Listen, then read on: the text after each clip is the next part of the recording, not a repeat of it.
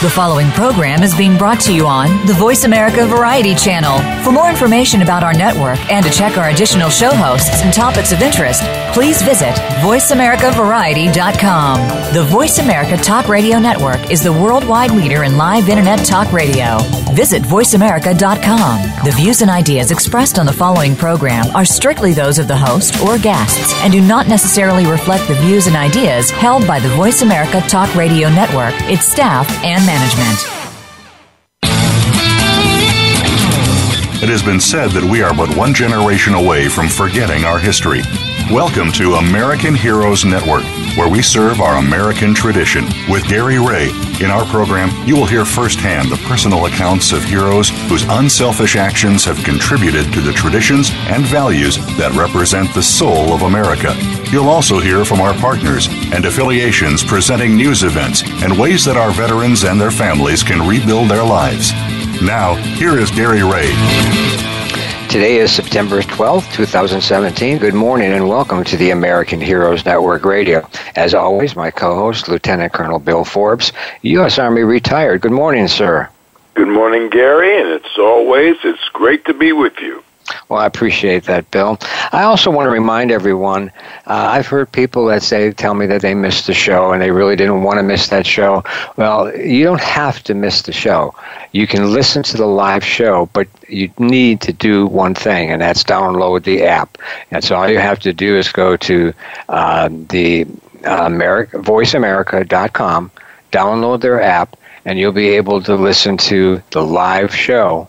Um, uh, right from your phone. Otherwise, you can listen to the live show right from the website. So I just want to remind everyone that. Also, any of the back shows, you can pull those up uh, on demand. That's all you have to do is go to the website and you'll see the, the box that you click on, and that's all it's going to take. I just want to remind everybody last week we had uh, Tom Kilgannon, president of Freedom Alliance, a charitable organization which honors and supports the America's military and advocates for a strong national defense. Freedom Alliance is a charitable organization which honors and supports America's military and their families. Each year, they help thousands of troops and military families to rehabilitate and overcome the wounds of war. To learn more, be sure to listen to the last week's archive show on the AmericanHeroesNetwork.com. Now, Bill, we have some news. Uh, I heard that uh, you met you. you uh, first of all, we want to recognize this month, which is National Suicide Month. Is that correct? Suicide Prevention Month. Yes, sir. Yes. Yes. Yes. All right. And also, um, we have was it Charles and Glenn? They went to an event that happened yesterday, 16 years after 9/11. Can you tell us a little bit about that? You, you did talk to Absolutely. This was the recognition of the uh, uh, the terrorist activities that took place in uh, New York and Pennsylvania, uh, and in at the Pentagon. And, and this location was at the Pentagon uh, over in Arlington, Virginia, uh, where the President uh, and the Secretary of Defense Mattis a, were were involved in a very solemn ceremony yesterday uh, to honor those that were killed uh, September 11th, 2001. And uh, this was a well attended event, Gary, and um, the president made uh, notice that this was the worst attack on our country since Pearl Harbor, and uh, we uh, wanted to um, uh, make everyone aware that this was an attack on civilians, innocent men and women and children who were taken so uh, needlessly uh, on September 11, 2001. So well attended, and uh, and we will always remember those uh, who were taken away from us during this incident. Boy, Gary, also, as you mentioned, um, uh, this is Suicide Prevention Month, and the uh, U.S. Department of Veterans Affairs uh, would like for us to keep this uh, month front and center, uh, and to our veterans who may be in need, who who might be considering suicide, that the Veterans Crisis Line is available, and um, and there's a number here, and maybe before we end the show again, we can give it. It's one eight hundred two seven three eight two five five. Uh, if uh, you feel that there's a need, uh, please be in contact. But this is so important, uh, Gary, because we're losing too many of our men and women uh, to uh, to suicides. That's correct. That's correct. We are. Now, yeah. why don't you repeat that number again, Bill? Sure. It's uh, one eight hundred two seven three eight two five five, and that's the National Crisis Line call-in uh, center. All right. All right. Gary, also uh, in the past couple of days, the mm-hmm. the U.S. Um, Department of Veterans Affairs has announced an award of $188 million in grant funding to help homeless veterans.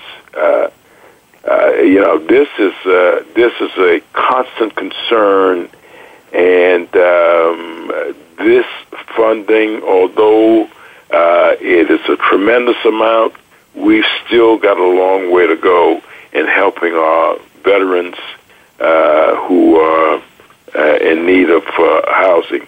And I think maybe we'll get a chance to talk about this a little bit in the show with the uh, recent um, uh, disasters that we've had with the hurricane, and we'll address this a little bit further. But $188 million that has been uh, uh, made available by the U.S. Department of Veterans Affairs. U.S. Department wow. of Veterans Affairs, Gary, is stepping up to the plate again and announcing uh, its uh, the uh, the new um, claims processing that they want uh, everyone to be aware of, and in their um, uh, continued efforts to improve timeliness of service for veterans and their families. The uh, Department of Veterans Affairs has announced now a new program called the Decision Ready Claims uh, Initiative. A disability claim submitted option uh, with options to with accredited uh, veteran service organizations who will be involved in this will deliver faster claims uh, service to veterans and the, their families. The um, Decision Ready Claims Initiative is a collaborative effort between the VA and the veteran service organizations to receive faster decision on disability claims.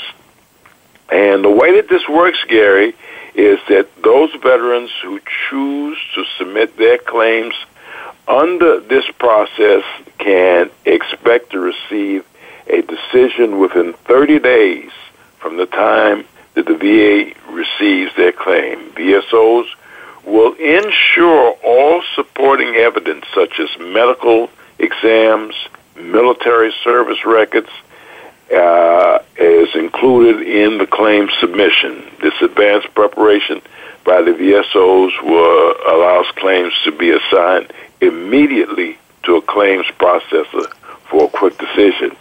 Gary, uh, we will be looking at that very closely uh, to see uh, uh the progress that's made there so that we can reduce the tremendous backlog that exists in the processing of claims. That's true. Now, in other words, if we go through somebody else, um, uh, do these organizations, the VSOs, have to be handpicked by the VA? Well, I, I think these are the uh, the, the recognized. Um, uh, I like to make reference to them as the the um, the, the big six: uh, the uh, mm-hmm. American Legion, uh, uh, VFW, Veterans of Foreign Wars, uh, Vietnam Veterans of America, uh, Disabled American Veterans, and the Paralyzed Veterans of of America. Also, I suspect that if you or as an individual or a another organization is accredited by the U.S. Department of Veterans Affairs, uh, you might also contact those individuals to uh, uh, pursue uh, the new decision ready claims uh, procedure. All right. I can't wait to see that. Well, we're all waiting for that. Yeah. Well, why don't we go ahead, uh, uh Bill? Why don't we go ahead and introduce our guest, and right from there, we're going to we'll take a break and come back and, and get into the show. Is that okay? Yes, uh, right. Gary. Again, we are honored to have Keith King, who uh, is the president of the Veterans Support Foundation.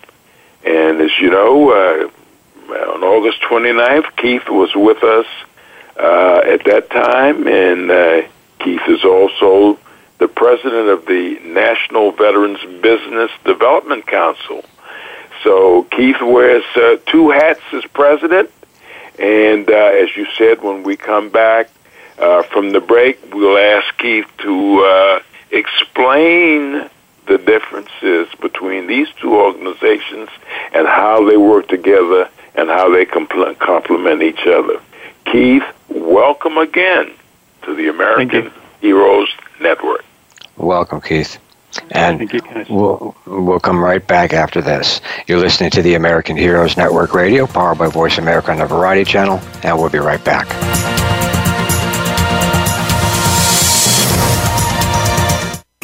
Find out what's happening on the Voice America Talk Radio Network by keeping up with us on Twitter. You can find us at Voice America TRN. For those corporations or organizations who wish to support our veterans, sponsoring and promotion on the American Heroes Network has never been easier or smarter. As the only network focused to specifically reach the military and veteran population globally. For more information, email us at sponsorinfo at americanheroesnetwork.com by providing a unique blend of information and advocacy. We are helping our American heroes and their families to heal, successfully transition into civilian life, and to thrive in their communities. This generation will not be forgotten. Today's military are our sons and daughters. Listen live to the American Heroes Network, the worldwide voice for our military families and veterans, every Tuesday at 11 a.m. Eastern Time, 8 a.m. Pacific Time. All shows are archived on American Heroes Network.com and syndicated on iTunes. Are you finding your frequency? It can be described as that space between failure and success. It's the future of digital media. It's finding your voice. It's engaging topics, content, and ideas. Jeff and Ryan discuss the digital media space and all of its aspects. It's about making the mistakes, taking the chances, summoning the intestinal fortitude to step out of your comfort zone and discovering what you can accomplish when you decide to try, decide to learn, decide that you have something to say, and find your frequency. Live, Fridays at 2 p.m. Pacific Time, 5 p.m. Eastern Time on the Voice of America Variety Channel. Stimulating talk gets those synapses in the brain firing really fast. All the time. The number one internet talk station where your opinion counts. VoiceAmerica.com.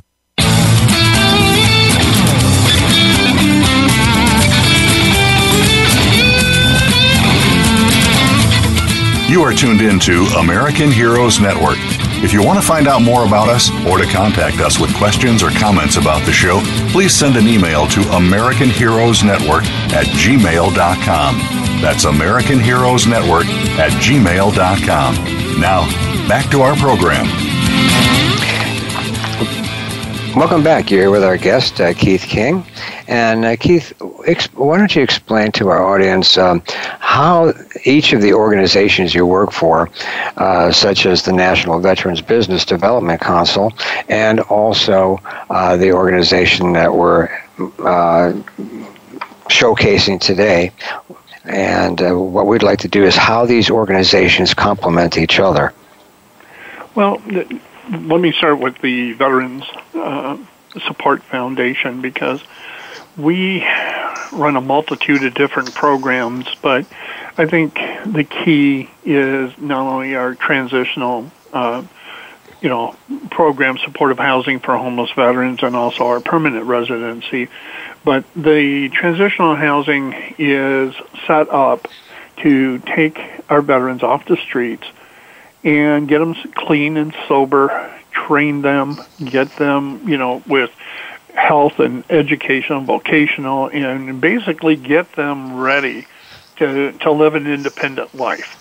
Um, we also help them with jobs and jobs placements, which is part, I guess, if you look at ultimately where we like to go in the sense of the National Veteran Business Development Council, is the amazing recovery and the resiliency of a lot of our veterans who have gone from incredible successful careers to homelessness back to becoming um, active, involved in the community and back into society. And some of them obviously would have the opportunity and the drive also to create their own business. So if that does happen, obviously with the National Veteran Business Development Council, we are here to then not only get them certified, but open up new opportunities for them to work with major corporations. So in many ways, the NVBDC is kind of a adjunct or a continuation um, you know, from uh, uh, where we kind of start with the VSF because the VSF is kind of unique in the sense that we help individual veterans through our homeless program, but what we do is what we call a force multiplier because primarily we give money to other veteran foundations. And so okay. if a veteran foundation needs help to do their job, we give money, grants, uh, we award those grants to those veteran focused foundations. And so that's, um, you know, one of the kind of things that if you look at how the VSF really does impact um, not only our veterans, but frankly nationwide, um, is because of the kind of work that we do in helping you know, um, other very active and, and successful programs, or at least programs become successful with, you know, our financial support. Wow. I mean, it seems to me that uh, you do quite a lot for these veterans. Now, the grants themselves, are like you mentioned, are they through the, an organization? You're providing that organization, or do you provide um, uh, maybe uh, a veteran that's in need of that grant? Well, what we we have a process where a a, a foundation um, needs to apply, and that's all online, and uh-huh. they can go on and apply to receive a grant. Um, our board of directors meets once a year to sit down and literally review every grant request. Um, we go through them, uh, evaluate them, and look at what money we have and see what we can do to allocate the funds um, to programs that we deem um, are beneficial and frankly that we feel that we can help more in the sense that uh, if the foundation has funding, if it has matching funds, if it has other programs that are already up and running that we can, by giving them, you know, direct funds, uh, help them to do a better job that's what we're looking for. So we have a lot of success stories from the foundations that is kind of hard sometimes yeah, uh, in an abstract, but you know when they write back and say, "Hey, you know, we helped 100 veterans or 80 veterans or whatever the number is, and those guys, you know, um, send us letters or guys and and the ladies, you know, that we were a godsend or we were a blessing or without our help they wouldn't have been able to survive. Um, we know that we're doing good work out in, in, in, in the States. Yes, that's true. Very true. And Bill? Well, Keith, uh, uh, let's follow up on that uh, because this is quite interesting, and uh, I know of some situations that exist around the country. So let's let's kind of break this down in a step by step process. Uh, say a, a veteran service organization, and we mentioned um, uh, some earlier, the American Legion, the VFW, the DAV. uh, if if uh, those organizations, uh, say like at the uh, at the state level, uh, has has got a foundation, an existing foundation that is uh, working in support to a uh, local organization that deals with homelessness. Uh, is that I understand this correctly that the uh, foundation from that VSO would make the request to the Veteran Service Foundation for a grant in support uh, specifically for matching funds to the local uh, homeless operation. Well, let me clarify that a little bit for you, Bill. It's a great question because really what goes on is we are the largest funding body for the Vietnam Veterans of America Service Officer Program, and I believe okay. uh, currently 15 states. And you know, a lot of the states have multiple offices. So, you know, the the the VVA in particular, their service officer program, the legal, you know, the appeals, all of that process, as you know, takes a lot of money. Sure. And so every year, the VVA. uh, in particular is the one service officer program that you know we support historically. Um, I you know we have constant uh, interaction with with the VVA. But to answer your question, um, yeah, I mean again, if we saw a program. Uh, regardless of what the the organization is, um, that we felt that we could help, uh, we would encourage them to submit, you know, their application, um, and you know, and, and, fill out the grant. Um, you know, we don't uh, hold it against the VFW or VVA or I mean the American Legion or DAV or any of the other groups.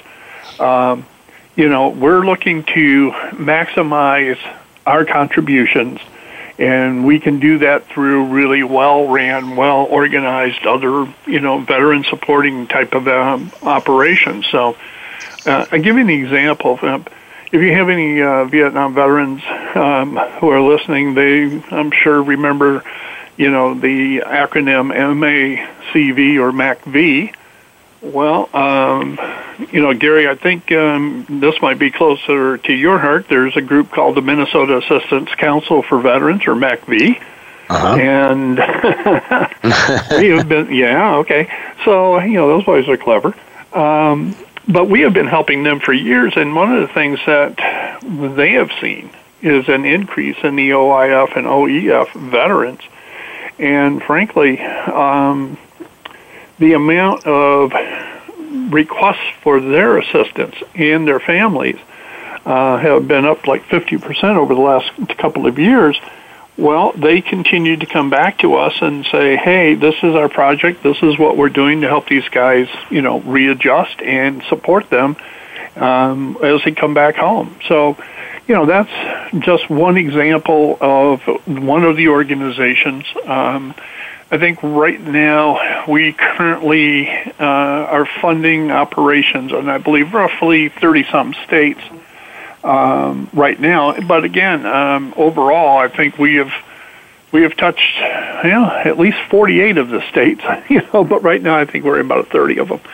So you know, we try to make sure that um, you know, if you guys, you know, if, if, there's a program out there that is supporting our veterans um, and they need additional help or funding, you know, uh, we want to we want to know about it.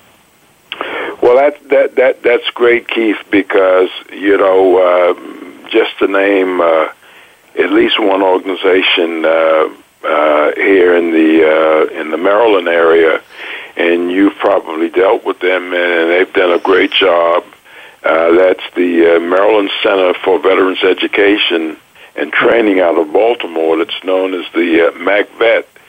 And um, they've done a tremendous job there. Uh, that organization started probably about 20 years ago with uh, Colonel Charles Williams, who uh, I guess in the last four or five years passed away. And they've changed a significant number of lives you know, in this particular area. And folks have come mm-hmm. into that program from across the country. I mean, sure. because it uh, has had such a great uh, uh, success stories. Well, one one of the programs that we have sponsored off and on uh, for a number of years is a group called Veterans Against Drugs, and right now um, that group is probably the strongest in West Virginia. And again, it's one of the things where they uh, that program really focuses on grade school, kindergarten through eighth grade uh, students to talk about drug abuse and drug related crimes and you know how that affects their families, their neighbors, their friends, and all of that. And again, these are the kind of programs that we look at and say, well, if we can help fund this program and get that message out, you know, that's for our future. Uh, that's for America's future. And those are the kind of programs that we don't, you know, can't put a dollar amount on. Um, you know, the value of changing one life or the value of being able to educate these kids and something we say or something we do in that program that helps you know, keep those kids off of drugs or keeps them involved in school activities and playing sports or whatever, and basically staying drug free. So when you look at the potential, or at least what I call the potential, in the sense of the programs that are out there, they are some absolutely fascinating programs. Um, you know, in, in, in, in this case, I, uh, I love that program simply because it's not something that we're focused on the veterans we're focused on the children, but I have seen that program and the impact when you walk in the door and you say, "Hey, I'm a veteran. I served my country. I was in the military, and I'm opposed to this." Um, and I think that carries some weight, you know. Um, and and that I think is something we can all be uh, proud of.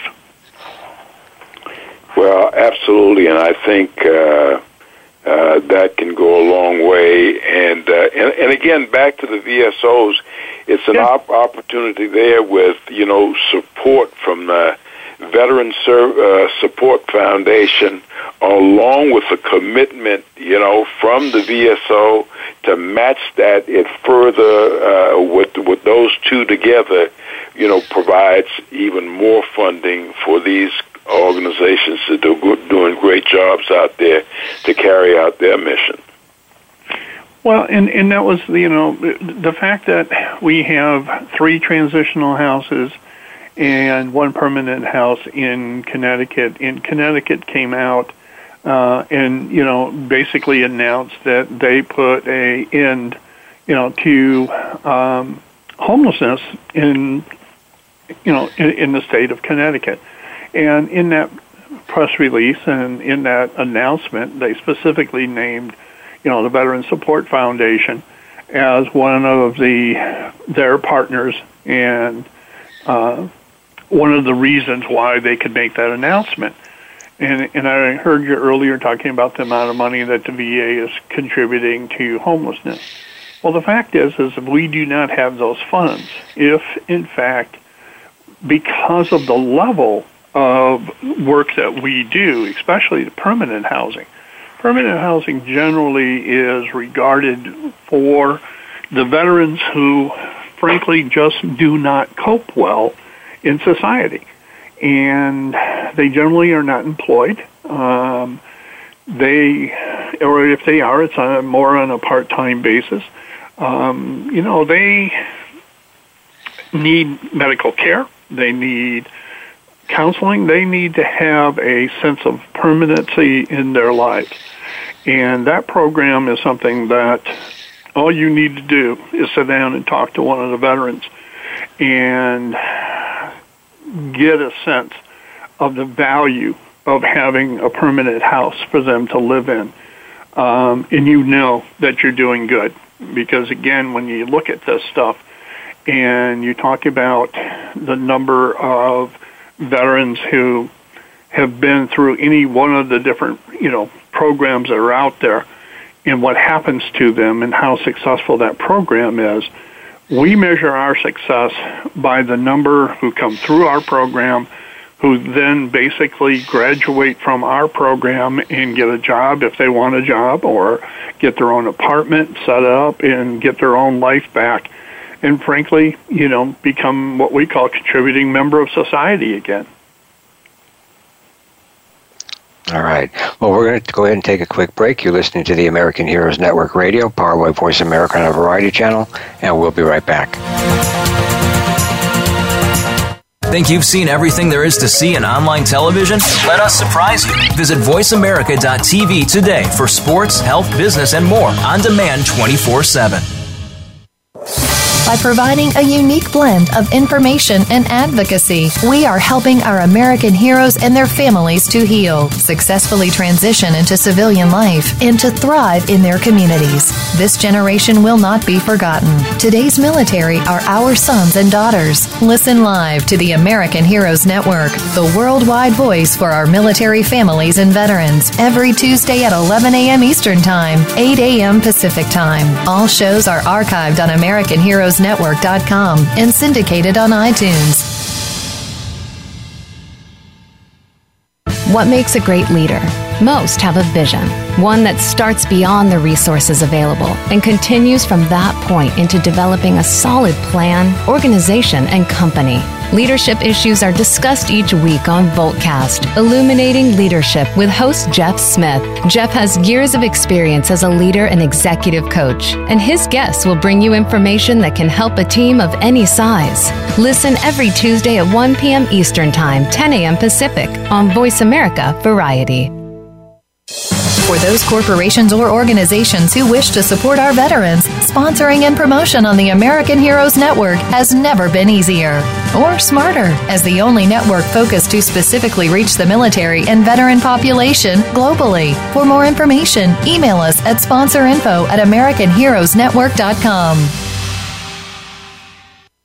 Streaming live, the leader in Internet Talk Radio, VoiceAmerica.com.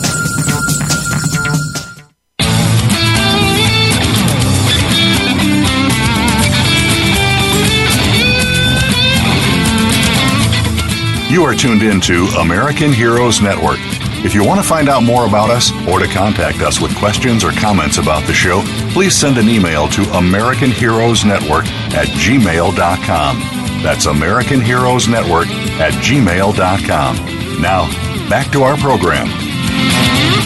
Welcome back here with our guest, uh, Keith King, President for the Veterans Support Foundation. Keith, how successful is your service officer program that you have? Well, it, we we believe it's very successful in the sense that um, when you look at the number of claims that are filed, and mm-hmm. you look at the number of what we call positive results, um, you know, we rank, you know, in the top um, of all the VSOs. Um, the other yardstick that I'm not a particular big fan of, but of course it's you know whenever you're dealing with this is the cumulative amount of an award, and you know when you start looking at these numbers, um, you know it gets to be millions, hundreds of millions of dollars very quickly. Well, you know if you're dealing with thousands of of claims you know, and somebody is awarded that claim. I mean, the the the math is just incredible. So, we uh, personally, um, what I like is the fact that you know our guys um, are not only highly trained uh, and retrained constantly. Uh, but we also uh, train other organizations and their service officers as well. Um, you know, so our service officer program is highly regarded. And, you know, the thing that we talk about is, you know, under the name, you know, the Vietnam Veterans of America, but that's somewhat misleading because, um, you know, we handle cases for all veterans of all ages and of all wars. I mean, um, I just referred a gentleman from the Korean War to one of the service officers uh, for the VVA. Um, you know, we, obviously we cover Vietnam, but the Gulf War, Iraq, Desert Storm, Afghanistan, um, you know, we cover all of them. So if you're a veteran and you are looking for your benefits or at least looking to, you know, file a claim with the VA, um, obviously I can recommend that um, you go and talk to uh, Vietnam Veterans of American Service Officer Program.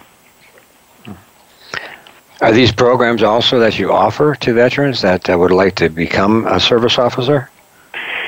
Yeah, again, um, as a matter of fact, it's interesting you brought that up. Thank you. One of the things that we are actively involved in, and um, matter of fact, just late, late last week, um, we had a meeting where we are actively recruiting the what we call the younger veterans, um, you know, the Gulf and Iraq and Desert Storm Afghanistan vets, to become service officers you know the the reality of the you know the Vietnam War. Um, you know we're all in our 60s. Um, a lot of us are now pushing 70, uh, and so you know there's a certain amount of reality here that uh, you know we're the old guys and we need to bring in fresh you know fresh legs, fresh eyes, fresh ears. So we want to find and train the younger veterans, but you know that um, obviously is something that uh, as the president of, of the Veteran Support Foundation, uh, I'm involved in only because of the uh, contributions and financial support that we give to the VVA. But the VVA has, you know, a full-time staff of professionals who run and operate, you know, that service officer program that you know I interact with, um, you know, quite consistently.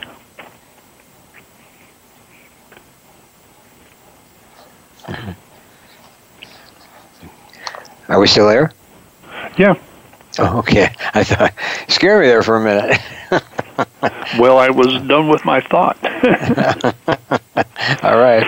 Now, as far as uh, uh, the events, I mean, you said you're in. Uh, did you say 15 states? Uh, the VVA, yes. Okay. The VVA Service Officer Program. We fund other programs other than the VVA. Um, like I said, the other veteran foundations that we support, we're in 30 other states. Mm-hmm. Well, I know a lot of listeners are, are wondering where does your funding come from? You do a lot of events then, don't you? We do all kinds of different fundraising um, things, you know, and again, it, it's a combination of uh, the events, the CFC, um, you know, the, the, combined federal campaign, which uh, you may know has gone through some tremendous changes. Um, you know, and we do, you know, marketing. Um, we have to at this point, um, and we do get funds from from the uh, from the VA. Uh, without the housing support from the VA, we couldn't continue our houses. They are very expensive programs. Um, and frankly, we get a lot of support from other foundations, and you know that's always great. And frankly, um, you know we we get a lot of what we call community support and organizational type support. Uh, you know the Elks, uh, various churches, um, you know, some of the uh, colleges, and frankly, um, you know some of the uh, stores as well. So uh, we've we've gotten quite a uh, you know a cross of different funds to keep us you know operating. But I do want to make a point about that. Mm-hmm. My entire board, including myself, are not paid. We do this because we can, because we believe in what we're doing, and we do not take a penny for this. I do not have a salary. Um, the only people who are paid in my program are my people who are actually my uh, director who is running the the homeless program in Connecticut and, and her staff um, who have to be you know trained and educated in making sure that we deliver all of those skills. But they are paid to help make sure our veterans are successful. Uh, but they're the only ones who is paid. None of the officers none of the board is paid at all. That's wonderful Bill? Well, uh, Keith, you know you've you've you've talked about the uh, Vietnam Veterans of America, and they do a uh, a tremendous job that's to be applauded uh, across a lot of areas. And there's one individual I'm I'm almost sure that you know who's there day to day, and that's Rick Weidman. That name ring a bell to you? Well, Rick and I are, are long-term friends. Um, Rick is, in many ways, um, one of the guys who helped create the Vietnam Veterans of America, and uh, he and I have uh, have a similar path in the sense of veterans and veterans involvement. Um, his started more like in 1979. Mine started in 1980. So yeah, I know Rick very well. Outstanding individual. I mean, tremendously, you know, top level. I mean, with what they do and uh, with their uh, uh, service program and and all of the services to veterans across the board, it's just simply outstanding. Well, I, you know, I've had the pleasure, I guess, and the honor um, I'm one of the the guys who helped organize uh, one of the first chapters in the Vietnam Veterans of America, one of the first uh, state councils. Um, you know, I, I hold various titles from that time, including you know what is known as the state president, or the other groups called the state commander. Um, so, you know, I've been deeply involved in it, and frankly, um, when we created the Veteran Support Foundation, um, that was a transition out of what was called the VVAF, or the Vietnam Veterans Assistance Fund, and part of that was a recognition that as we get older, and we being the Vietnam vets, get older, that we had to get prepared to turn over the operation of our foundation to the what we call the younger vets. And i have done a very deliberate attempt to go out and recruit iraq and afghan and vets and desert storm vets and make sure that they're on our board that we you know involve them in the decisions. We involve them uh, as officers. My uh, vice president is, in fact, a Iraq vet. So, you know, one of the things that we wanted to make sure that we talk about with the Veteran Support Foundation is that, yes, we support Vietnam veterans. Yes, we support the Vietnam Veterans of America. But that's why I brought up the other programs around the country um, that are not Vietnam focused. And frankly, um, we are working very closely with um, a lot of organizations that are focused on helping, again, the Iraq and Afghan vets uh, and Desert Storm vets. Uh, to make sure that our foundation continues um, long after, you know, unfortunately, the Vietnam veterans, uh, you know, pass on. Yeah. Well, uh, Keith, I, I'm I'm on the website right now, and I'm looking at the uh, the uh, projects by state, and uh-huh. that's sort of a lead into uh, an experience in in the past two weeks with these devastating hurricanes that we had in Texas and Florida, yep. and probably. Uh, Georgia, Alabama, and Tennessee, North, South Carolina, wherever it is, as, as we speak. Yep. Uh, veterans who are affected by this and say who may need housing. I see uh, where Hawaii is indicated, but we, you know, we've also got veterans in Puerto Rico. We've got veterans in the U.S. Virgin Islands. With this devastating impact of this hurricane, how can those individuals right now, because this is an emergency right now, can tap into these services. They may be have become uh, uh, homeless or will be without shelter for a while. How can they access the uh, this system and and the and the projects that's offered by the Veterans uh, Service Foundation for help? Yeah, Veteran Support Foundation. Well, in, on the site you'll see it says apply for support. And yeah. one of the things that we are doing is taking a look at uh, the grant cycle, which at this point we normally open and then close for specific periods because, frankly, the amount of grants that we can offer, um, you know, is within a time frame. And we're talking about opening that up in the sense of saying, okay, um, we, you know, understand these are emergencies. But the other thing that we are encouraging people to do is simply because you can see on our site, you know, contact us. and let us know because frankly we are working right now to raise some funds and open up some of our uh, opportunities uh, for our veterans down in Texas. We're already in communications um, with a lot of those guys, and, and we're trying to figure out how we can get money to them quickly. And um, uh, you know, again now with Florida, we're trying to do the same thing. So you know, there's ways of getting a hold of us. Reach out to us. Let us know what's going on. Um, and you know, we will definitely respond. Uh, we have somebody, you know, uh, following up on all of these things uh, very quickly. All right. Well, we're going to go ahead and take a break. You're listening to the American Heroes Network Radio, powered by Voice America on a Variety Channel, and we'll be right back. Your favorite Voice America Talk Radio Network shows and hosts are in your car, outdoors, and wherever you need them to be. Listen anywhere. Get our mobile app for iPhone, Blackberry, or Android at the Apple iTunes App Store, Blackberry App World, or Android Market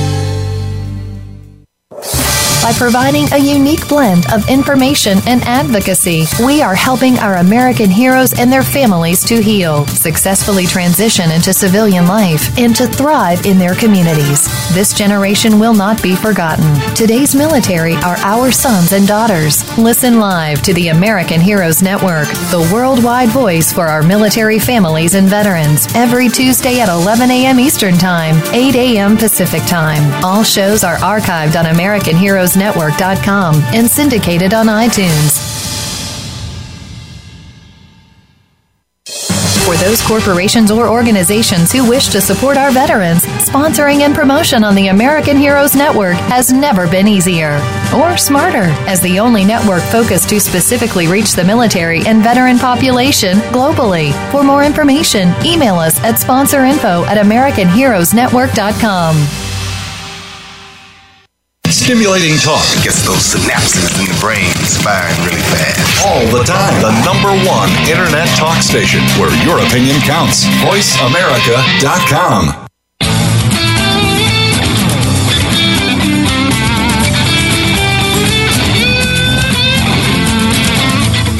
You are tuned in to American Heroes Network. If you want to find out more about us or to contact us with questions or comments about the show, please send an email to American Heroes Network at gmail.com. That's American Heroes Network at gmail.com. Now, back to our program. Welcome back. We're here with our guest, Keith King, president of the Veteran Support Foundation. Now, Keith, we all understand the importance of of volunteers. They're the backbone of any and all organizations. And uh, do you have a section in there in case I want to decide to, to come on board, and whether you're doing an event and help out? Yeah, again, these are the kind of things that there's a on our website. There's a tab says how to help, and you know if you click that on, there's a lot of different opportunities and different things that we're looking for. Um, you know, besides just the donations, uh, obviously your time, uh, your energy, uh, the willingness to serve. I am actively looking for new board members. Um, as a matter of fact, uh, one of the uh, things that we really do want is, well, again, the really the Persian Gulf or the Gulf War veterans and younger. Um, you know, it is one of those things where the board uh, has said, hey, we need to get more people and more talent. And I think a lot of the information um, in regards to going to our website, it is the vsf-usa.org. And you've got to make sure you put the dash in, not an underscore. So it's vsf-usa.org. And again, one of the things when we talk about the VSF and contacting us, again, we have our phone number and we have our email on the site. So if, you know, as we were talking about earlier with the veterans out of Florida and out of Texas who may need help, um, please contact us. And, you know, we are working very, very hard right now to be able to make sure that um, you know, we, if we can, open up the opportunities to see what we can do, um, you know, to help our fellow veterans. Right. Now, you also have an event coming up, right? Well, yeah, if I may, um, uh, you know, in the last interview, we, we had so many great questions from you guys that uh, completely forgot about my event, and, and, and my board was a little upset. Uh, for the National Veteran Business Development Council, and if you are a veteran uh, and own a business, um, we have an event here in Detroit, November 7th and 8th, and you can always go to the nvbdc.org website. Uh, but this is an event where we're going to have some of the largest corporations in America in one room at one time, and we're scheduling what we call one-on-one meetings. So if you ever thought of an opportunity to meet with some of the various companies from around the country, both high tech, automotive, foods, just the incredible range um, I would recommend that you consider coming here uh, to Detroit. Um, as I've told people, you know, tell me anywhere in your life as a business person you've ever had the opportunity to sit down and talk to 35 to 40 of the largest companies in the world, and they actually want to talk to you. Well, that's going to happen if you're a veteran business here in Detroit, November 7th and 8th. And again, thank you for that. Uh, like I said, um, uh, I forgot to mention that last last interview. so now, again, if I may, just to backtrack, I do want to reiterate that if you are interested in volunteering, and again, thank you for that, uh, in the sense of actually board of directors. Um, way that we express this is that you'll have an opportunity to work with not only some really very dedicated um, veteran advocates, but people who know how to run a national organization. So you get real life firsthand experience in running it. Um, and we, you know, spend most of our time on the phones and, you know, video conferencing. Um, and then we have an annual face-to-face meeting. But uh, we do a lot of work, um, and uh, I think it's something that you can be proud of. All right. Again, uh, I just want to let everyone know that uh, uh, don't forget about the crisis, uh, national crisis line, which is 1 800 273 8255. And also, um, Keith, what I'd like you to do uh, is give a, you have something that you want to share with our listeners in closing? Yeah, I, again, what I'd like everyone to know is, is that there is so much need, and the fact that we organized ourselves in the premise of veteran helping veteran. Um, we are a veteran organization ran by veterans and to help veterans. And if that appeals to you, if that's something that you have some time or energy to give, then definitely would like to talk to you. Um, you know, we believe in being a Vietnam vet myself. Um, I know what it was like when I came home, and we formed our organization based on the fact that if we didn't help each other, we weren't going to get help. Well, that really is kind of extended to the Veteran Support Foundation as well, because when we look at what we can do, and I, t- I use the term force multiplier if we have another organization that is out there doing good work for the VS for other veterans, and you can use some financial help, we want to know about you as well. And so together we can definitely help address the problems in the transition. Um, I talk about this in the sense that my son is a Persian Gulf veteran. My nephew did two tours of Iraq. My grandson just got out of the Army, what, five months ago, six months ago now. And so what I look at is an extension of the next generation of veterans. And if that appeals to you, we'd like to know about it. All right. Bill? Well, Keith, uh, again, thank you for all that you do in uh, both programs that uh, you head up. And, uh, you know, uh, I think we touched on this in, the, in, in, in our first program that uh, the the void that exists in our veterans communicate uh, uh, veterans community uh, of information information to be able to be empowered with information is so important.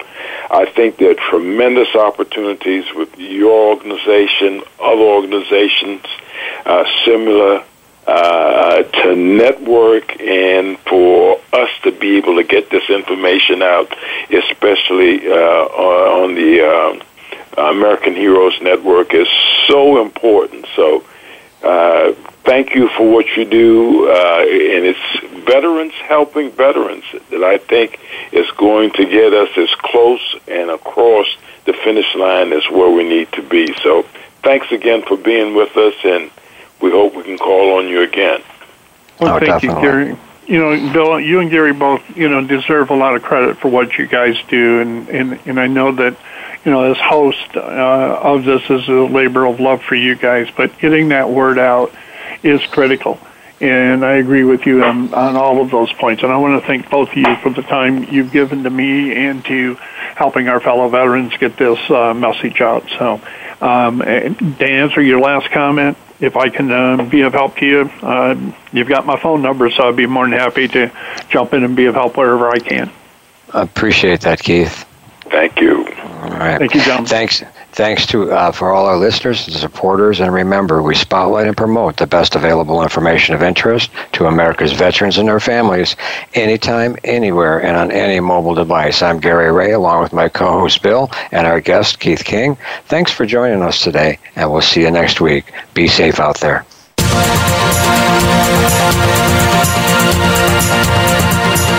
Thank you again for joining us for this week's edition of American Heroes Network. Please join Gary Ray again next Tuesday at 8 a.m. Pacific Time, 11 a.m. Eastern Time on the Voice America Variety Channel. Have a great week. We are America, and we truly do believe you're the backbone of our nation.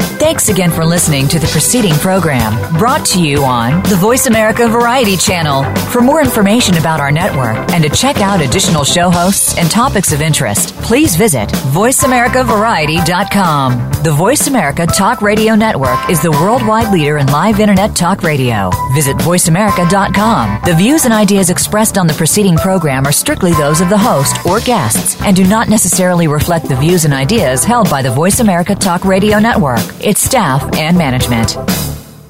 Life is complicated, and sometimes we all need a little help, but don't have the time for a full hour long session or don't know who to turn to. That's where BetterHelp comes into play. With BetterHelp, I can get matched with one of over 2,500 licensed and approved counselors and therapists and get help anytime, anywhere, totally private. For a flat weekly fee starting at $35, I can connect with my counselor via text, chat, video conference, or phone, which is great for me because I'm always on the go. And I can go back to previous sessions whenever I want want through my secure account from anywhere in the world. It's a great feeling to know that help is there, affordable, private, and convenient to my schedule. We all can use a little help. Visit betterhelp.com forward slash VA health and register for free. You can try it for seven days without being charged on your credit card and get matched with a licensed counselor usually within 24 hours. Get BetterHelp today at betterhelp.com forward slash VA health. Have you become a member yet? Sign up now to become a member of Voice America. It's always free and easy. Plus, you get to take advantage of some great member benefits. Get unlimited access to millions of hours of on demand content across all of our channels. Keep track of your favorite episodes, shows, and hosts in your own customizable library. Find out what shows you might be interested in based on your favorites. Plus, you get insider access with our newsletter. Membership gives you more. Sign up at voiceamerica.com and click register at the top right. I'm busy and so is my family. Leftover pizza and unhealthy takeout isn't really doing it for us anymore. Just ask my bathroom scale. That all changed when I found Freshly. For less than $10 a meal, Freshly delivers six meals a week, always fresh, never frozen, prepared by top chefs and nutritionists using the best, freshest, gluten free ingredients. The best part is the menu is always new and fresh, just like the food, and it only takes three minutes for me to prepare breakfast, lunch, or dinner, and there's no messy cleanup and no dishes. My family loves the choices and the taste, and Freshly delivers to my home and my office, so I eat healthy all day, every day. If you're tired of the same old cardboard delivery and takeout, try out Freshly.com today and save $20 on your first order using coupon code VAH639 at Freshly.com. Your taste buds and your scale will thank you. So save 20 bucks today with coupon code VAH639. The following program is being brought to you on the Voice America Variety Channel. For more information about our network and to check our additional show hosts and topics of interest, please visit VoiceAmericaVariety.com. The Voice America Talk Radio Network is the worldwide leader in live Internet talk radio. Visit VoiceAmerica.com. The views and ideas expressed on the following program are strictly those of the host or guests and do not necessarily reflect the views and ideas held by the Voice America Talk Radio Network, its staff, and management.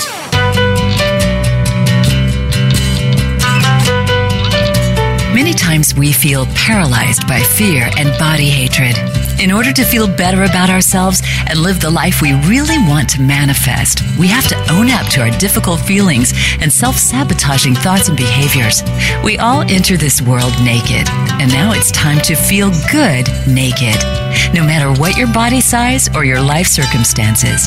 This is Feel Good Naked Radio, and your host is Lar Redmond. On this program, Lar will help you become more embodied, self empowered, and mindful to take charge of whom you really are and to live the life you deserve to live. Now, here's your host, Lar Redmond. Welcome back to Feel Good Naked Radio. I am your host, Lara Redmond, and I am giddy today to have a guest with me that is one of the few people that really inspires me in this body, mind, spirit world. You know, I'm 55, I've been in this industry since I was 20, and I don't have a lot of mentors or muses or people that I really look up to in this industry. Um, today, I have one of them on with me, and her name is Dana Falsetti. I'm going to introduce her in a second, but um, I want to let everyone know about where we're going to go today. Today is about our bodies, what we feel about them, what we do to them, and how we treat them. It is getting to the root of self esteem and also understanding the meaning of the body positive movement. And if you've never heard of that, um, Dana will give us a lot to think about with respect to what that is. But it's a very important part of trying to redefine how it is to be a female in our bodies in this world we live in that is still so screwed up with the way we are treated as women and how we are judged on our visuals. I'm so over it, but yet I still see it, feel it, and note it everywhere. It's subliminal, it's direct, it's you, you can't avoid it. So I'm grateful to have Dana with me today to talk about this. And um, let me tell you a little bit about Dana. She's a rock star at this point in the world. She is an international body positive yoga teacher, a writer, and an advocate for living an authentic life that begins with self care. With a combined following of over 400,000 people, she shares her message across social media, letting everybody understand that you can practice yoga and find a path to a truly fulfilling life, no matter what your body size. Dana contributes to Well and Good and has been featured in media outlets across the globe, including Shape, Upworthy, People, the Daily Mail, Om Yoga, Mantra, and more. She has been nominated for a 2017 Shorty Award, recognizing excellence in social media in the health and wellness category, and was recently named in Om Magazine's list of 100 most inspiring people. Welcome, Dana. Well, thank you. That was quite the intro. I'm blushing. uh, you should be blushing because, as I was saying when we opened the show, I just, I don't remember how you first came across my radar. It, it had to be through the internet because you're such a big deal sure. on the internet. But I couldn't believe how beautiful you are. I, I, I, paint as one of my pastimes. When I relax on my one day off Sunday, I always try to pull out some paints. And when I saw your beautiful body and your movement, I really wanted to paint you. I just wanted to say, come sit, I'll paint you, oh, please. Oh, thank but, you so much. You're in Philly and I'm in Portland, Oregon. So I hope our paths will cross one day. But for now, I just welcome you to this radio show. I know how many people you help all of the time. And I sort of want to start maybe with your story a little bit um, and then talk further about what it is you're learning, teaching others, because I do think we're here to teach what we're here to learn. And mm-hmm what you note as a thread with females and their bodies that would be very relative for all our listeners across the country. But let's just start by telling the listeners, in your own words, give us an overview of your story.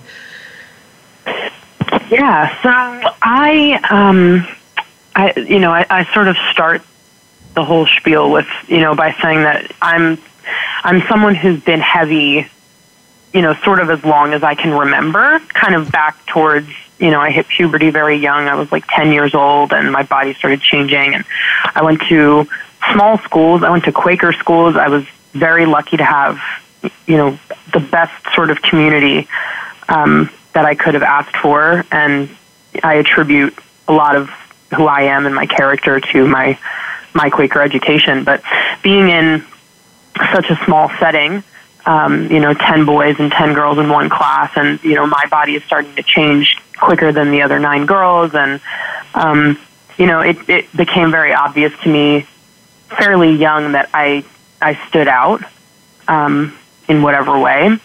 And, you know, all sorts of things going on. You know, my parents got divorced. I could, you know, list all sorts of things, you know, whatever things happen to everybody and they, you know, lead us to you know whatever they do. And for me, it sort of eventually manifested itself into a, a binge eating disorder that I didn't recognize that I had for years and years until recently. Um, but I think that that started when I was about 10 and I, I continued to gain weight. Um, I definitely had a tendency to gain weight. You know, I was the classic, why, you know, why are my four best friends eating whatever they want? And their bodies are not changing and you know mine is just constantly changing. Um, so and i carried that with me everywhere and it sort of became this you know when i walked into the room i felt like the obvious one. I was often the biggest person in the room. Um, and it becomes very isolating over time. And i think you know i started to isolate myself and sort of believe that that was my um, my sort of place to be.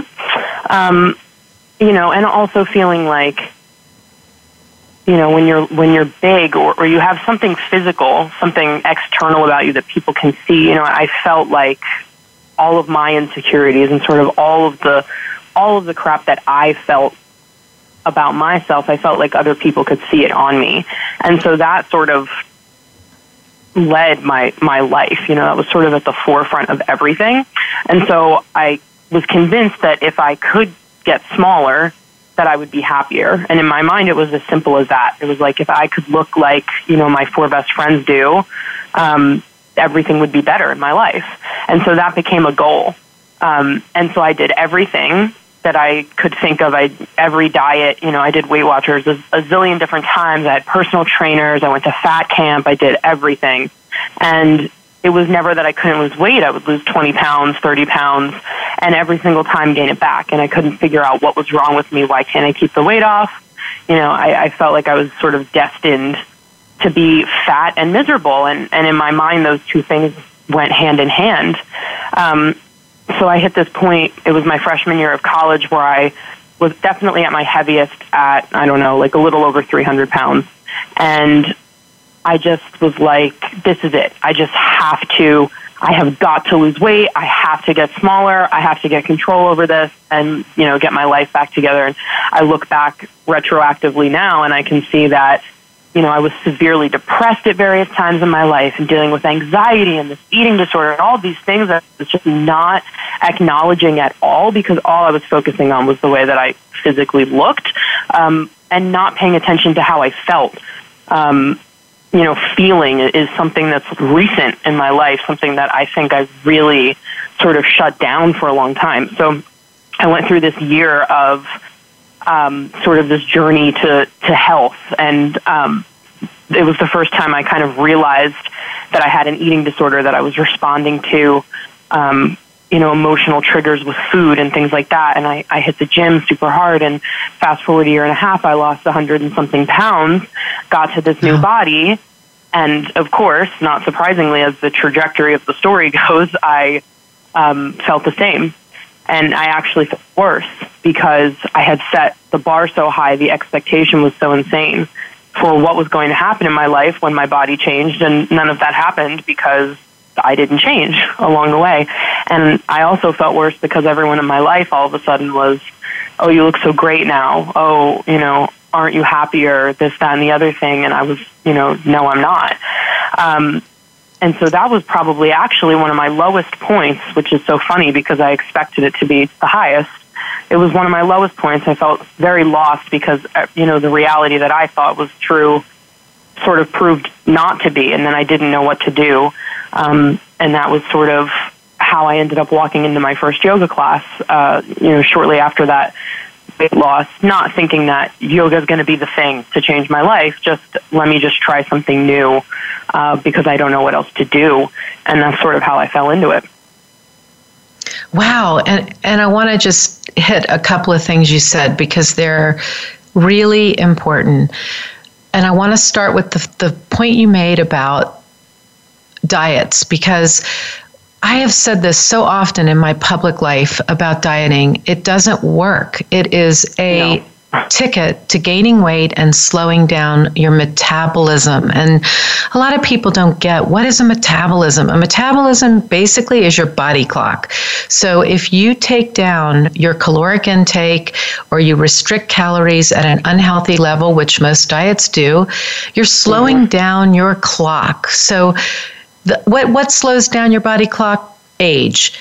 You don't want a diet to also slow down your body clock. You want your body clock to operate at a healthy place that is all about fueling, caloric intake, learning how to eat, as Dana said, is what I want to emphasize because we're always going to have to eat to live we don't get to live off of oxygen alone. And so, might as well really work on your relationship with food because you're always going to have it in your life.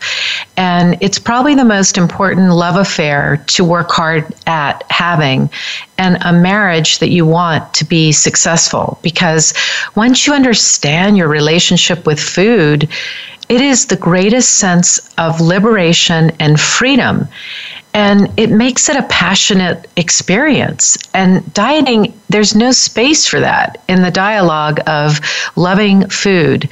Food is part of life. Mm. So when you talk about the diets, the Weight Watchers, learning how to eat and getting rid of some weight in the process, what did you learn about eating that you find relative today? Like, tell us a little bit about what that looks like and what that means.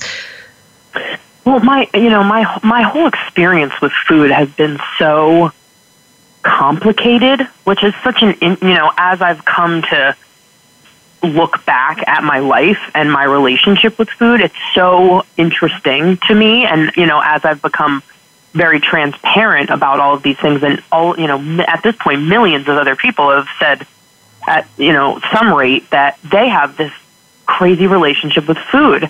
And it's just, it's so interesting to me how dynamic that is. Um, you know, but for me, it was like, I, I never treated food as fuel for my body.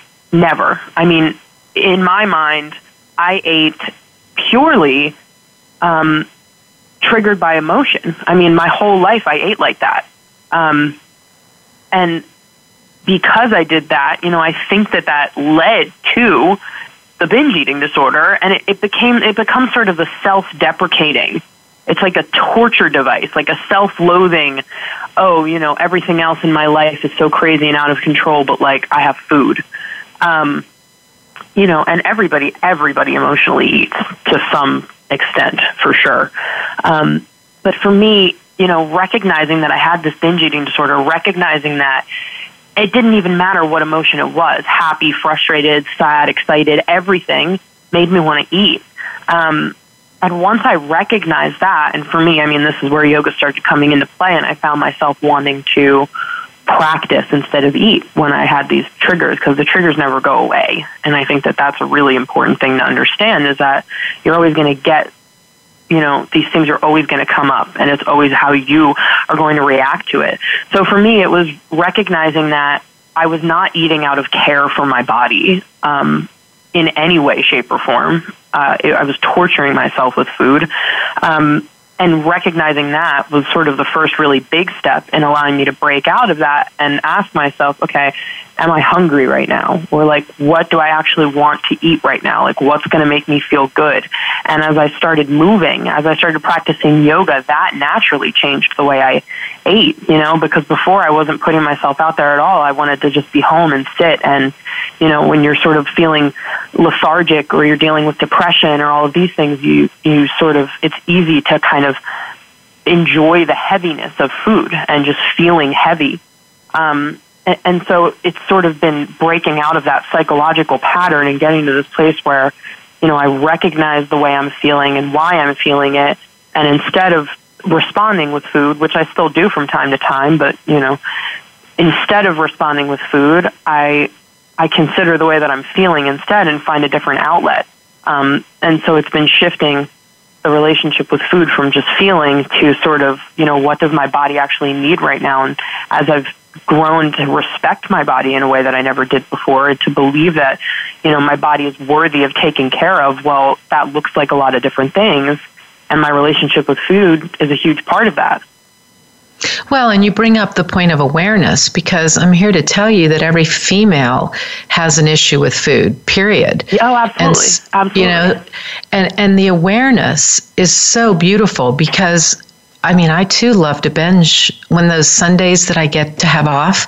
I love thinking about what am I going to eat today that I yeah. can't wait. What what can I not? I, I am so thrilled. I get to eat whatever I want today, and I give myself that yeah. luxury on Sunday. And it's a binge day. I mean, I I go for broke because I love food so much, and it's been such a liberating feeling for me personally to mindfully binge as opposed to numbing mm-hmm. out and binging and that's yes. the point that awareness is so critical because emotions and eating and our physical form are they they're they can't be separate. They're all interchangeable and they're all interconnected. So mm-hmm. a lot of people that don't get to a happy or a peaceful or an accepting relationship with food, it's because they stay in the numb zone. They don't connect the emotions yeah. to the hunger, to the lack of hunger, but to the food going down the throat. So, really, right. even if you're still at war with food, I think awareness is step number one because then at least you're saying, I'm binging and I'm binging a lot and I'm binging often, but I'm noting that I'm binging. I'm aware of it. Now, what am I Absolutely. feeling? And un- yeah. unearthing that feeling because that feeling will set you free. And, I, you know, as women, I'll be honest, I often think about this because no, for example, just the word no is a masculine word. Mm-hmm. And with that, I am so conscious when I'm working with individuals privately. We have all been treated like these animals that aren't allowed to do certain things, whether it's say no, whether it's to be angry, whether it's to be verbal, whether it's to be really pitched up like a guy can be, and then let it out, say it. What is it? We, we're, yeah. we're, we're taught to feel good feelings and to act a certain way. And this is globally.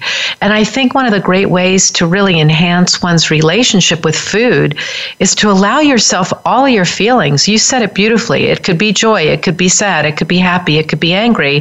Food was still that vehicle. That was my drug of choice. And yet, yeah. feel everything and then be aware of what happens when you feel everything and make sure you're not putting certain emotions in the corner and not allowing them. And honestly take a look at how often you say no when you mean no and not yes when you mean no. Hard. One of the hardest lessons like tr- truly uh, I yeah. that. You know and, I, and it's also it's so much you know, I, I think that by not acknowledging feelings, that that is what sort of innately leads to the hate zone, kind of as I call it. And I'm a firm believer that there's no chance that you can ever, ever hate your way to health or ever hate your way to loving yourself or whatever it is, you know, however you want to call it. Um, and so for me, it's like, it's exactly what you said, you know, if and when I binge, I just acknowledge that that happened. Um, you know, if it was the kind of thing where I had accepted I was going to do that and there are no hard feelings, or was it like an emotional spiraling, this was crazy and I, I had one of these moments and then, okay, well, can I just forgive myself for having that and, and move on? And I think that that is, you know, one of the hardest parts of all of this and, and diet culture and this, you know, the idea of perfection and you have to do it this exact way and, you know, no slip ups and just, it, it makes it impossible. It's just not possible like that. You know, so I've been working on this, you know, binge eating and, and my relationship with food for two years. And do I still binge eat? And do I still have these emotional freakouts where I eat and then I'm like crying and I'm eating until I feel like I can't eat anymore and I'm still eating? Like, yeah, I, I do still do that. And I, acknowledge that I do it, I ask myself what happened and why, and then I forgive myself for doing it. So I'm not going to sit here and beat myself up and decide, okay, well, this is it. I mean, now I'm just on the downward spiral. It doesn't have to be like that, you know, and I think that so many people, we're so hard on ourselves, especially as women, that, you know, okay, we're doing great, we're doing great. And then the one slip up sends us down this, okay, well, now I'm doomed to, to be on this path. You know, so so much of it for me is also this, okay, if I slip, can I just forgive myself, acknowledge it, forgive myself, and just take the next step? You know, every single moment is a chance to just take the next step in whatever direction you want to go in. You know, one one thing does not equal, you know, the downward spiral. And I think that that is that's a really hard pattern to break out of. Well, I think that aligns with the idea of negative self talk versus positive self talk. And I believe positive oh, yeah. self talk is love. It's love, self love. It's it's it's the love we, we we deserve, it's the love we are capable of, and it's the love that we have a capacity for. But what it means yeah. is exactly what you're describing. You fall, you stand up. You you know, you're aware of it. You screw up, well, we all screw up. So the compassion is greater than the shame because the shame spiral is really when you end up in that place of paralysis where you can't yeah. get up off the couch. You can't stop eating the donuts. You don't even know what you feel. And so, in order to avoid that and to keep from going into that sort of a vortex, it's all about self love and saying in that self speak, which I say in my book, Feel Good Naked, I talk a lot about self hatred. And I defined it as that when I wrote the book in 2001. And it wasn't a term that was used often then, but it was all about identifying the voice you speak to yourself with. What are you really saying to yourself silently? Because that right there is a big game changer when you can turn that voice into self love and get rid of that negative self talk that is so destructive and abusive. Absolutely. I mean, and just, you know, you're talking about listening, you know, and it's, it's, you know, listening and feeling and all of these things. And, and it's, it's funny. It's, you know, I do it now with food and with myself and, it, and with my relationships and other people. And it, it really is, it's sort of, less action and and more listening you know in in whatever sense that that makes sense for you. Um, and it, it's gosh, it's just it's exactly what you're, you're saying about you know you go into this cycle of binge eating or whatever it is for you, and then you don't even know what you're doing anymore because you've just been like blacked out from it. Yeah, yeah. Um, and yeah, and that's what leaves you feeling empty, right? I mean that that is exactly what leaves you feeling worthless um, because you just don't even know how you got there, you know. And there's nothing more defeating than feeling like you took yourself to a low point, um, sort of in the blink of an eye, you know, like it just passed right by. Yeah, and so if you're listening and you can relate to that experience, right this second is the moment to give yourself a lot of self love and compassion, to know that you're not alone, and to realize that the very next second, you can make a different decision. You can choose a different way to go. You can make space for your feelings, no matter how dark or scary they are. And there is no salvation in the numbness that the food will take you to if you aren't aware and you aren't conscious of listening to the self speak. And, and that's a yeah. transition that leads us, I think, beautifully to the yoga world that you're in because um, I'm, I'm a dancer and my workout is a really cool program I created here in Portland called Stretch Appeal, and it sort of combines the idea of dance and balance with moving yoga and breath and a meditative element at the end. And I say meditative because that to me is this silent inner observer that you spoke of when you were talking about being an active listener to your own soul and self. And I think that yoga does a really beautiful job of taking people there, as does meditation.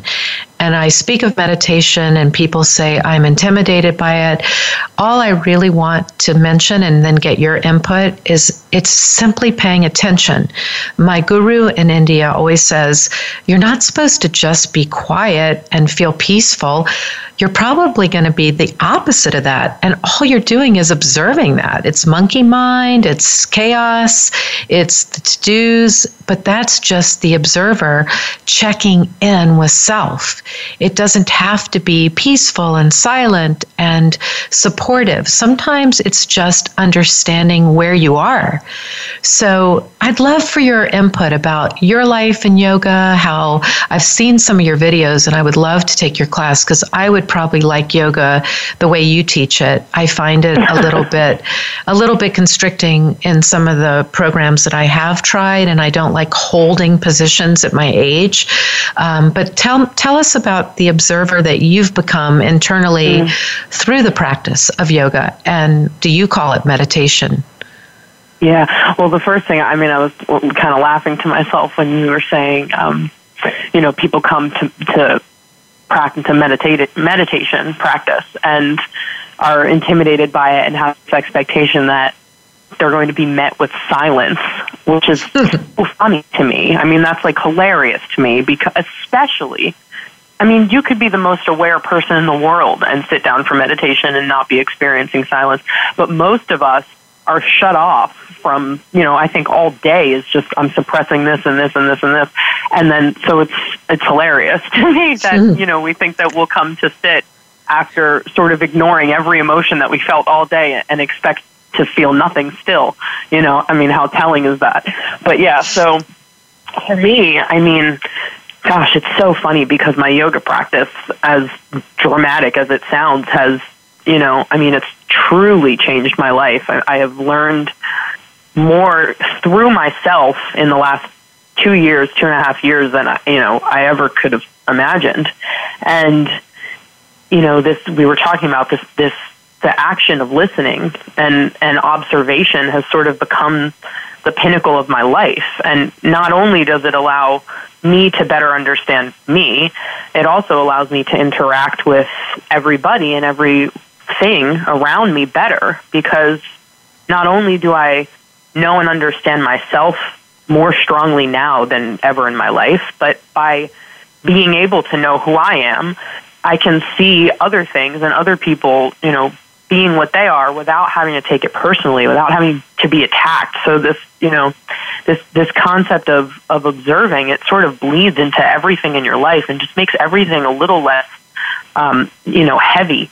So for my, you know, and I do meditate now, like separate from my yoga practice, I meditate now, but I, it, I had to build up to it because it was very challenging for me in the beginning. I found my asana practice, my physical practice, much easier and much more accessible, even though it was so challenging, than to sit and be, you know, silent or whatever for, for you know, maybe five minutes.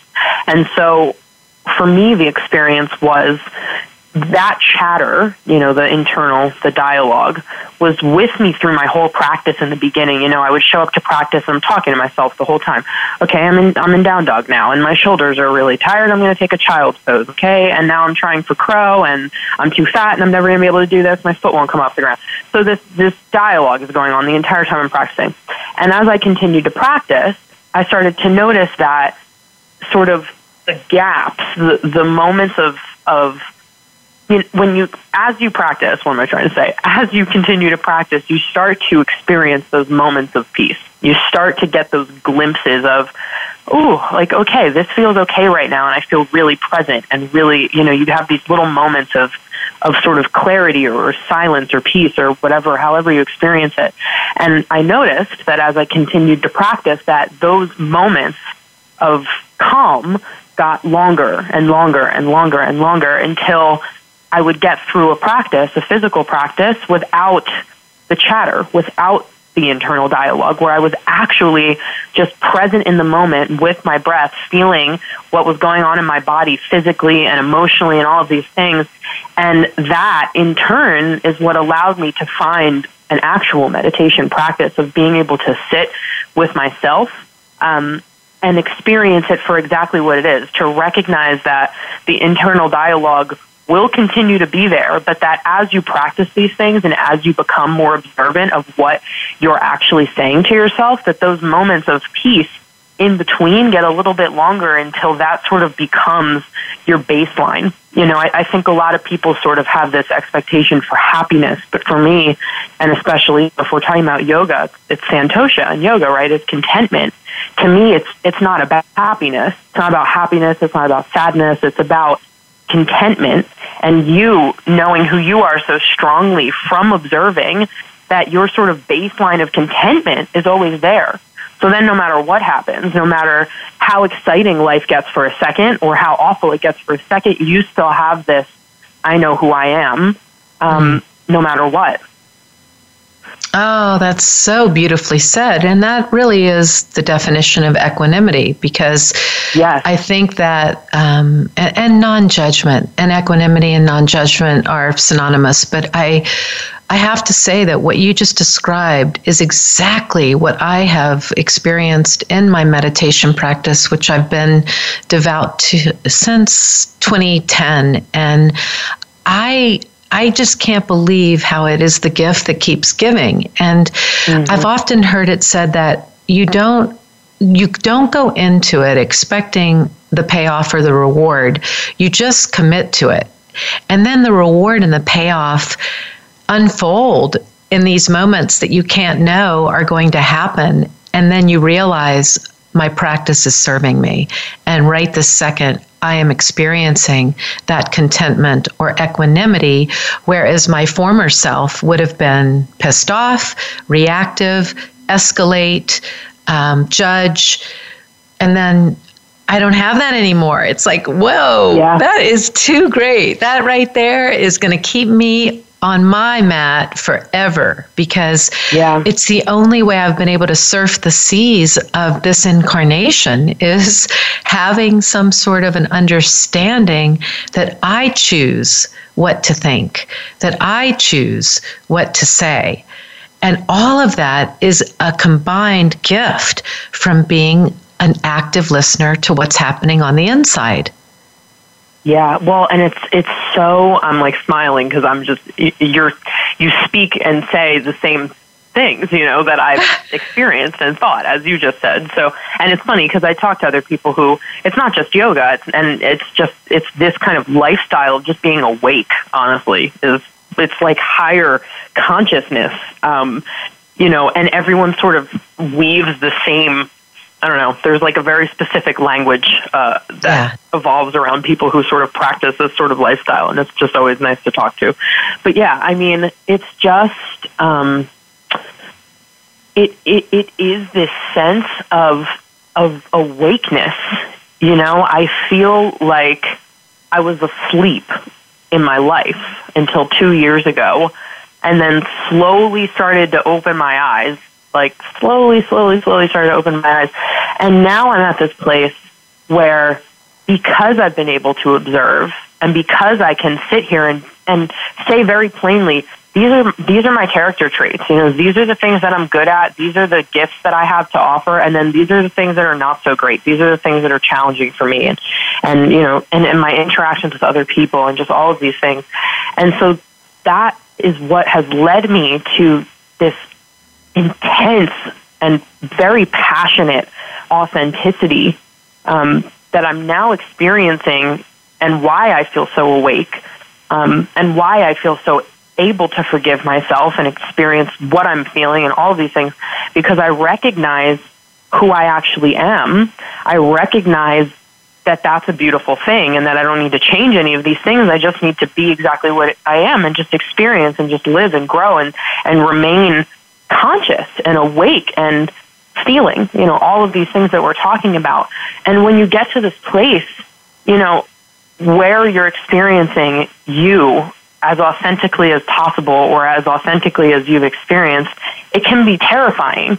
And I've, I've come to this kind of conclusion that, you know, I think a lot of people just sort of sit in this, um, this asleep kind of state because there's nothing there is nothing more intense, there is nothing more, you know, bold than living your authentic life because that is true fearlessness.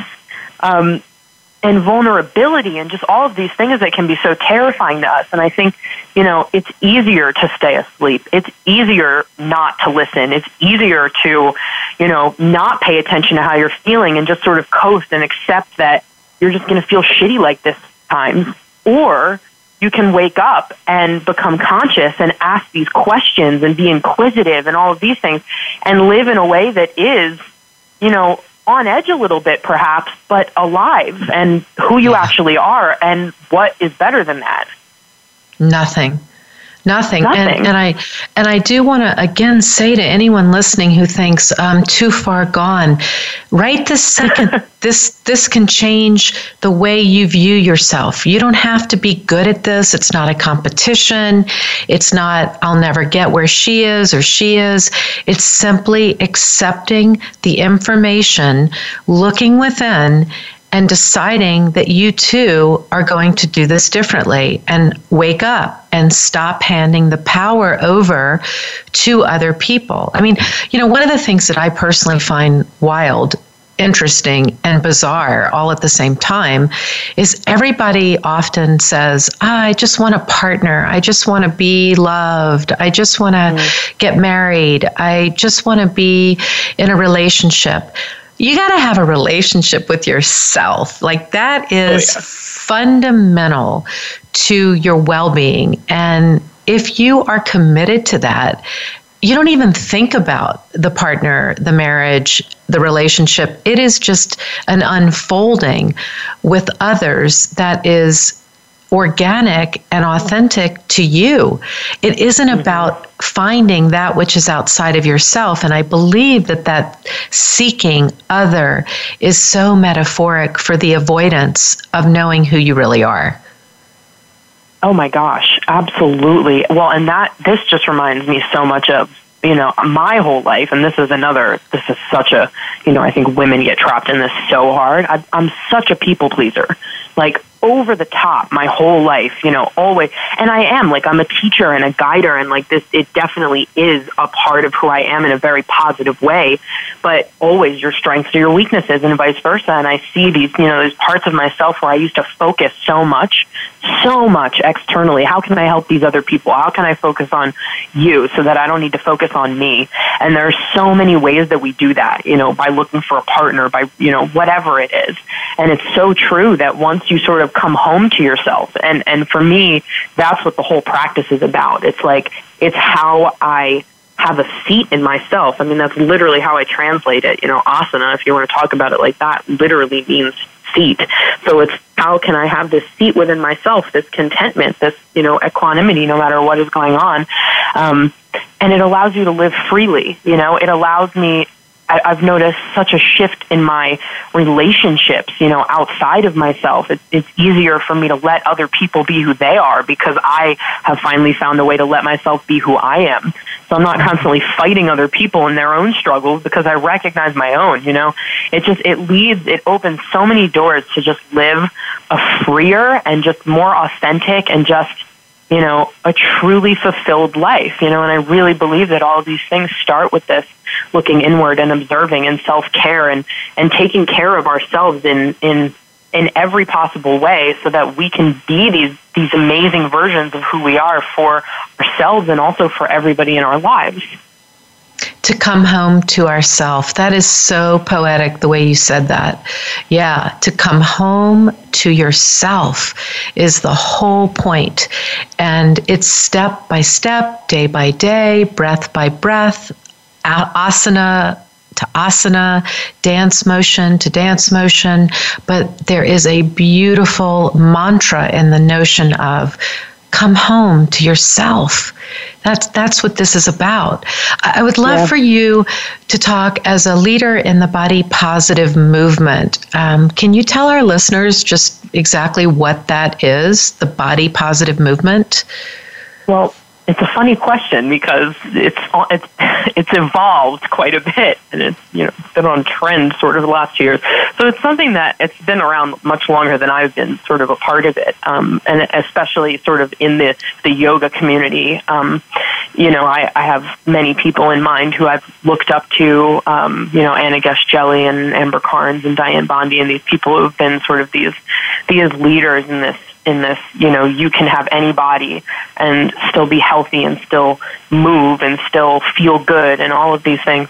Um, and so for me, it's it's about it's actually so little about the body, um, which is the irony of it. And you know, it's been such an important part of my language and my teaching to actually move away from it. Um, to the point where it's not about the external. You know, and I tell my students, my students come to class, well, you know, I can't step forward from, you know, down dog to lunge because my belly is in the way. And I said, I say, look, you know, at a certain point, will your physical body actually limit you in certain ways? Absolutely. But the strongest thing that will limit you ever is you ever is your mind. You know, just because you can't do this one thing, just because this posture isn't accessible to you, or whatever it is, however it makes sense in your life, does that mean that you're lesser? Does that mean that you're unworthy or not beautiful or any of these things? Absolutely not. Um, because you're experiencing and you're breathing and you're, you know, you're doing everything that you could possibly be doing to feel amazing, and, and that's what it's all about. Um, you know, it's about the authenticity. It's about being able to just live your life and not have to be focused so externally. But it's it's moved so much. You know, I mean, this last year, it's it's become very trendy. Like body positive is everywhere, which is it's it's. I was just talking to someone about this yesterday. Actually, I'm I was at the mall. I was at the mall last night. I'm walking by this lingerie store, and I see in the window the ads in the window. You know, we like we are everybody or we are all bodies or something like that. And each of the photos, you know, they had like two very thin white girls and then they had one kind of curvy white girl and then the token black girl a little bit curvy. And I'm just like, you know, and I see this everywhere now where this body positive movement has become you know, oh, people are paying attention to this. This is important to people right now, so we're using it to sell things. And all of a sudden, everybody, everybody is the epitome of body positive. So, you know, if I could give any message at this point, it's that it's not any of that stuff. And I'm happy to see the representation slowly but surely. But body positivity is also not the size 14 hourglass curvy uh, model. You know, body positivity is also the size 22, 24 apple shaped woman and you know and older and all of these things you know? So and it's not about the body. Like it is. It's about accepting. It's about allowing it to be exactly what it is. But the whole point is that it's actually not about the body. It's about not looking at that. It's about looking past that, um, beyond that, to the point where no matter what your external shape looks like, the body is transient, right? It changes all the time. No matter what you do, your body will always change. So as long as you are putting any amount of worth um, in your life on that, that that will forever be unfulfilling. You know. So for me, the whole movement is about looking beyond that. Um, to more, to more than that, to see what is there, um, you know, and also recognizing that it's not sort of the image that it's become. It's not this it's not the curvy hourglass size 14. Um, you know, that is not the image of body positivity. Body positivity is literally everybody, disabled bodies, older bodies, you know, all of these things. Oh man, that is so helpful because you're right. There has been a seductive quality to the whole, I think the Kardashian sort of yeah. uh, media obsessed world led to a misunderstanding about what body positive really is and what it means. And if anything, it's a reflection as to where you are in your subconscious, conscious, internal mind and understanding the direct link to your body. And that, again, they're not separable. You can't put them in one, either side of the room. They are together, they are integrated, and they, they must be understood. And that takes effort, but it's super worth it. So worth it, no matter matter what your size or your disability or your color or your age. And I'm at the age now where there's so much emphasis on your age, your number. Yeah. What are you What are you going to do about that area under your chin? What about your mm-hmm. eyes?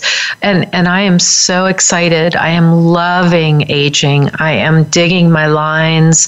I am digging my belly. I am so loving getting older, and not going in any way in the direction of trying to thwart time, because I've never been happier. So, heck, man, I'm yeah. digging all of my my my parts and as I'm digging them and loving them, I'm noting how much I've had to make that decision with all of the seduction, messaging, subliminal, um, communication that's going on uh, every single second. And, and once you're aware of it, it's so freeing to just not buy into it or go near it. And it's oh, it's absolutely. been it's so sexy Absolutely. and fun. I love yeah. getting older.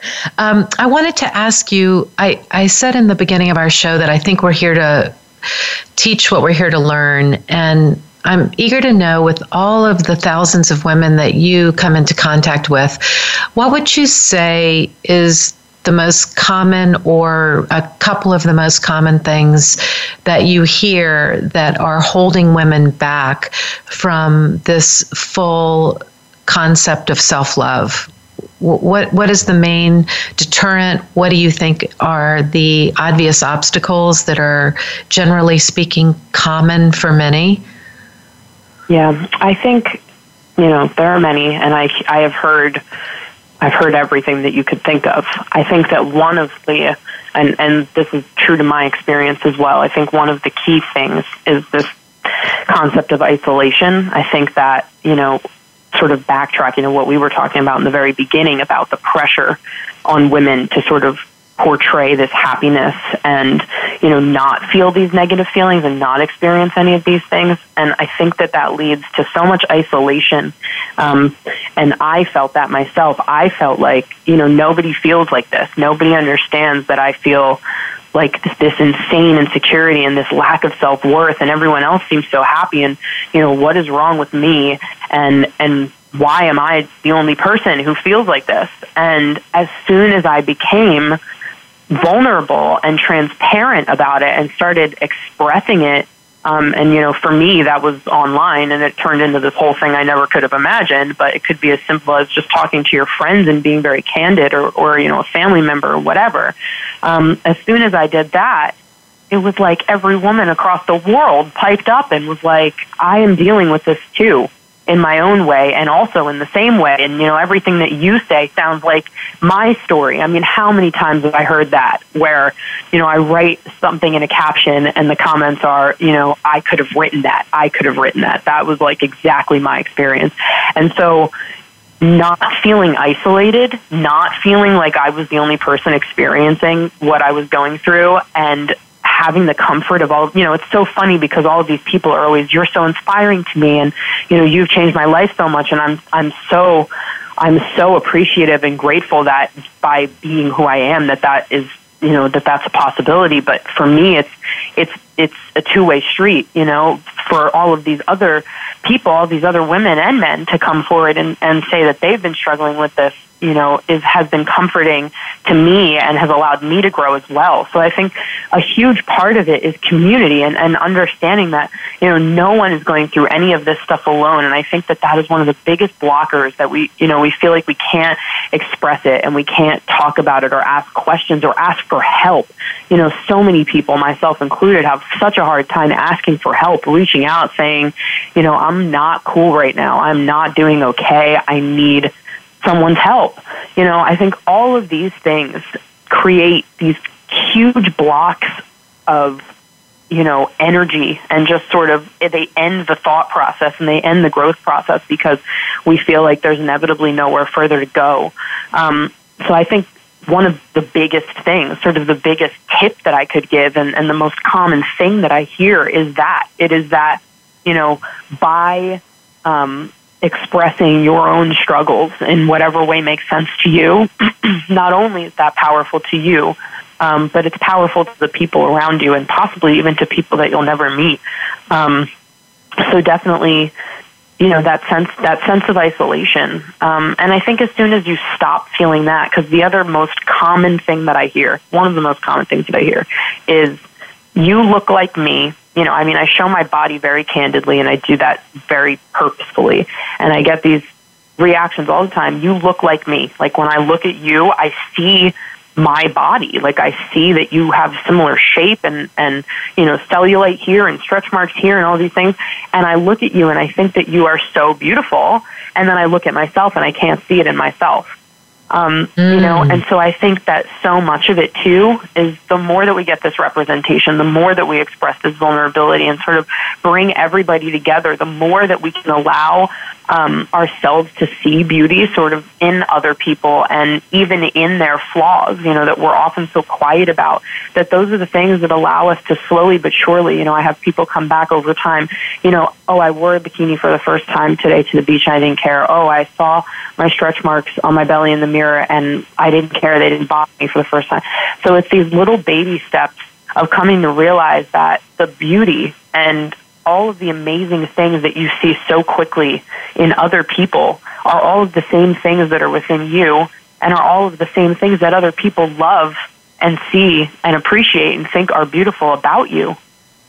Mm, that's so